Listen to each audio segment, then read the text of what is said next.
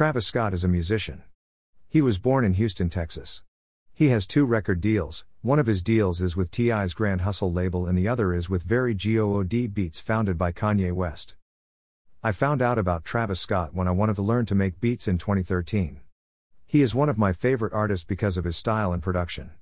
Meek Mill's song called Leaning was featured with Scott and I started to learn about production. The mixtapes I like is Owl Pharaoh and Days Before Rodeo. Pharaoh's track list was impressive. Quintana, Uptown, and Upper Echelon helped me learn that this Houston native was one of the greatest to ever come out of his city.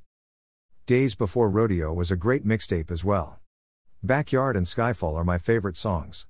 He collaborated with Metro Boomin on the song Skyfall. Metro Boomin is with 808 Mafia and Travis did and still does collaborate often with some of those producers.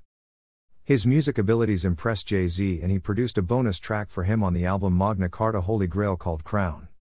He is very talented. His ad libs will be remembered, and his creative sound will also be remembered.